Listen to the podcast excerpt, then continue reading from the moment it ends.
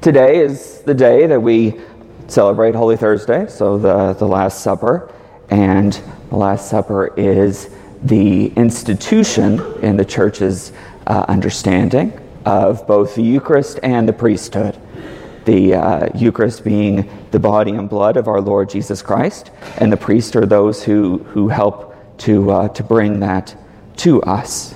Both examples of how Christ, knowing that his uh, brutal death, his crucifixion, his resurrection, and his ascension were to come, desired to not leave us alone, desired to leave his presence among us, among his church, in both the Eucharist and through the priesthood. And that, in a way, is a pretty, uh, well, not only heady, but also kind of a, um, well, an exalted position in a way a, a desire to be the living uh, presence of God amongst uh, God's people.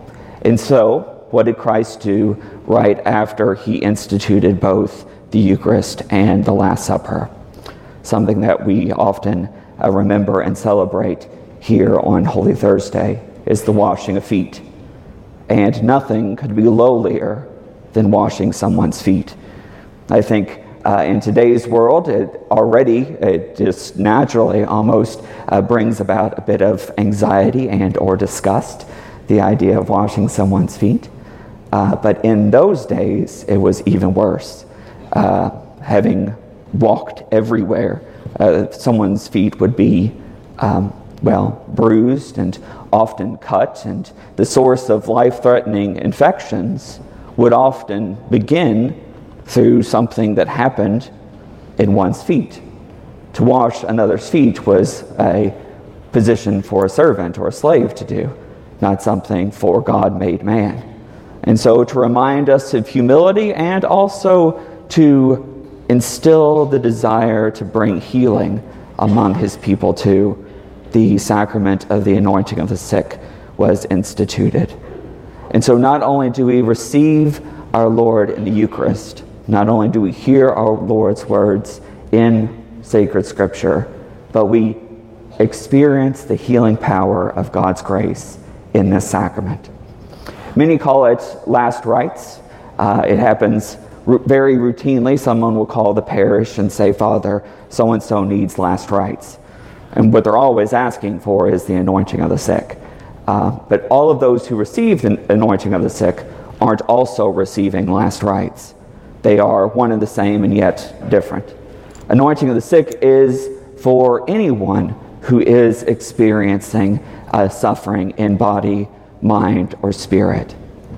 It technically is meant to, to be something for those who are at least um, in danger of death in some fashion. But I want to tell you a little bit about how uh, I see that component of danger of death and how uh, widespread I think we must, as a church, uh, approach that. Some of you know, um, those who've been here for a while, about my brother who took his life a little more than five years ago.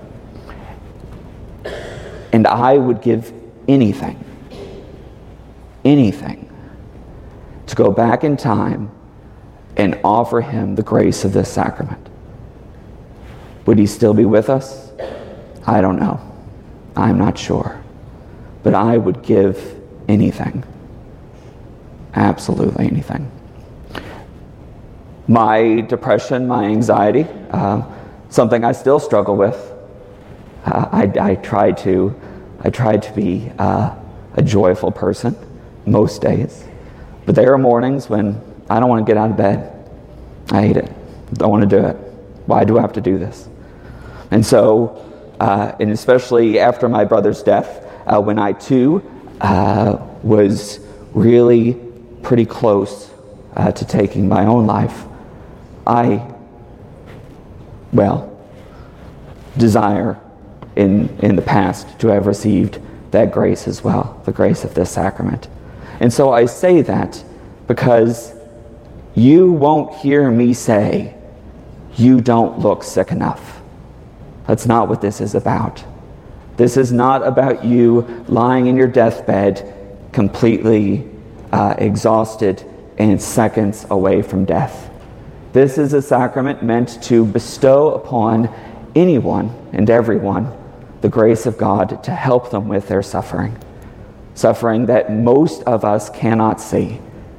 There are some of you here who are suffering with a physical ailment, something perhaps very life threatening, and you might not have even told your classmates yet. This may be something that you're still struggling with personally. The sacrament is for you. There are some of you who uh, suffer exactly with the same depression and anxiety, um, mental uh, afflictions that uh, affect almost, well, a good portion of our society. And our society desires to uh, tell those people just to suck it up, just to get over it, just put on a happy face and move forward. So many of you probably don't show that as much as you feel it. But I promise you, I see it in your eyes as you walk down the hallways. It's there. There's that that kind of lurks under the surface with the threat of, of well, taking away any last vestiges of hope that you have. And then there's emotional pain something that may have happened to you in the past, something that has left scars that are equally uh, unnoticeable from the outside. Our world tries to convince us that if you're not happy and positive and, and perfectly fine all the time, then you are weak and useless. And this sacrament is a sacrament that recognizes that that's exactly where all of us are one time or another. And so, driving here, I can't tell you the joy. I was almost brought to tears with the, the thought of being able to offer this sacrament uh, to you all, to pray with you, to, to ask God's healing in your lives, to help you recognize that our God, who took on the cross, our God who came amongst us, desires to lift your suffering up as well. The same God who desires to turn uh, perfect bread and wine into his body also desires to hold the feet of your suffering and to ask for healing in that. And that is a beautiful thing. You may say, Oh, Father, tomorrow we leave for spring break. What are you doing? You're bringing us down. Well, we can't really have Easter Sunday if we don't have Good Friday. And it's by recognizing the suffering that's in our lives, oftentimes by none of our own choosing, that we get to experience the glory of God's grace truly at work in our lives. And so don't see this as bringing you down. It's meant to lift you up.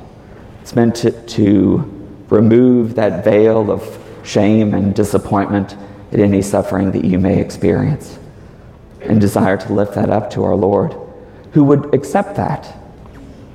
What God, in our own estimation, would accept that which holds us down? Our loving God would. Our loving God who desires to lift you up along with that. We'll have a chance in a moment to pray for one another to offer our uh, desire for healing across our community. And I hope and pray that you enter into that uh, with a joyful spirit, a spirit that desires to see uh, God's healing at work in each of your lives. But before we do that, just a quick um, you may wonder, well, Father, what is it going to be like if I go down to the chapel and receive anointing? Well, I'll tell you. It's not anything uh, very involved, to be very quick. Uh, and again, I'm not going to look at any of you and say, you don't look sick enough. If anything, my heart will go out to each and every one of you. So I will take the uh, oil that we're about to pray over. I'll take that oil and uh, with my thumb, I will mark your forehead and say, through this holy anointing, may the Lord. Oh gosh, now I've forgotten. Oh, through this holy anointing, may the Lord, with his love and mercy, help you with the grace of the Holy Spirit. And then on your palms of your hands, I am, yes, I'm too human. Um, may the Lord free you from sin, save you, and raise you up on the palms of your hands. And so, three little crosses marked in oil. Um, once you leave, uh, you can uh, you can work that oil into your hands. All it is is vegetable oil, except for the fact that it's been prayed over by the bishop.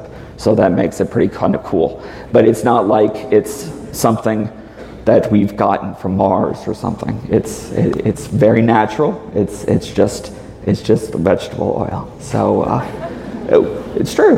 It's true. God takes ordinary things and does extraordinary things with them. So that's what you will expect if you come down to the chapel, and I hope you all consider doing so.